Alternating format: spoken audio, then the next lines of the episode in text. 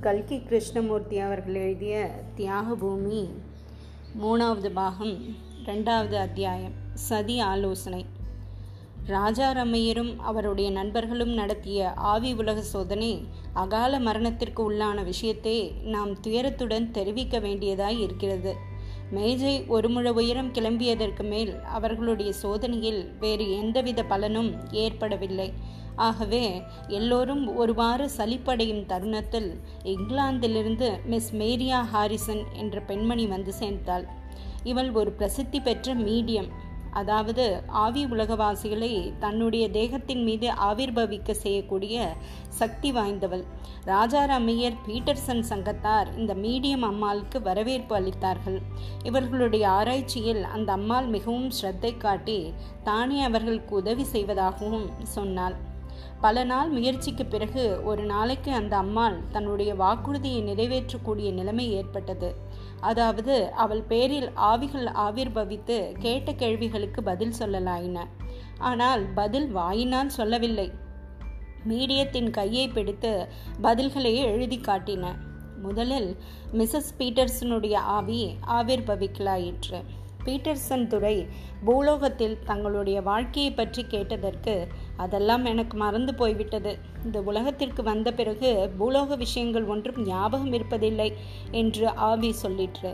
பிறகு தான் இருக்கும் உலகம் அற்புதமான அழகு வாய்ந்தது என்றும் எங்கே பார்த்தாலும் புஷ்ப காட்சியாய் இருக்கிறது என்றும் வானவில்லின் வர்ணங்கள் எங்கும் காணப்படுகின்றன என்றும் எப்போதும் சுகந்தம் வீசுகிறது என்றும் இப்படிப்பட்ட ஆச்சரிய உலகத்திற்கு பீட்டர் செந்துரையும் சீக்கிரத்தில் வந்து சேர வேண்டும் என்றும் எழுதி தெரிவித்தது.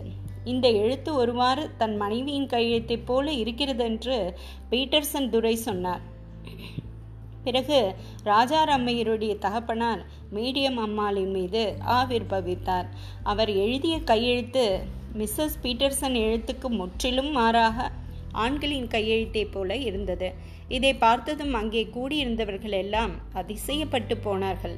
ஆனால் ராஜாராமையர் அதைவிட ஆச்சரியம் அளித்தது என்னவென்றால் தம்முடைய தகப்பனார் ஒரு அக்ஷரம் கூட இங்கிலீஷ் தெரிய தெரியாதவராய் இருந்தும் இப்போது இவ்வளவு சுத்தமான இங்கிலீஷ் எப்படி எழுதுகிறார் என்பதுதான்.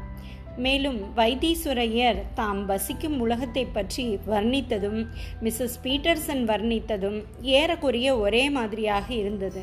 மேலும் அவர் இந்த உலகத்தில் சாதி மத வித்தியாசம் ஒன்றும் கிடையாது கிறிஸ்துவர்களும் இந்துக்களும் ஒன்றுதான். எல்லாரும் பரமண்டலத்தில் உள்ள இயேசு பிதாவை தான் வணங்குகிறோம் என்றார். தம் தகப்பனார் உயிர் வாழ்ந்தபோது அவர் கிறிஸ்துவர்களை பற்றி எவ்வளவு கேவலமாக நினைத்தார் என்பது ராஜாராமையருக்கு ஞாபகம் வந்தபோது பரலோகத்தில் அவருடைய மாறுதல்கள் ஆச்சரியமாக தான் இருந்தது. ஆனால் இது எல்லாற்றி எல்லாவற்றையும் விட அதிசயத்தக்க பண்ணிய ஒரு விஷயம் என்னவென்றால் வருஷா வருஷம் நான் உங்களை உத்தேசித்து சிரார்த்தம் பண்ணுகிறேன். அன்று தாங்கள் பூலோகத்திற்கு வருவதுண்டா? என்று ராஜாரம்மையர் கேட்டதற்கு வைத்தீஸ்வர ஐயரின் ஆவி எழுதிய பதிலாவது ஆமாம் வருஷம் ஒரு தடவை ஒரு நாள் என்னுடைய கல்லறைக்கு வருகிறேன். அங்கே நீ போட்டிருக்கும் புஷ்பங்கள் சுகந்தத்தை உட்கொண்டு விட்டு திரும்புகிறேன் என்றது. தொடரும்.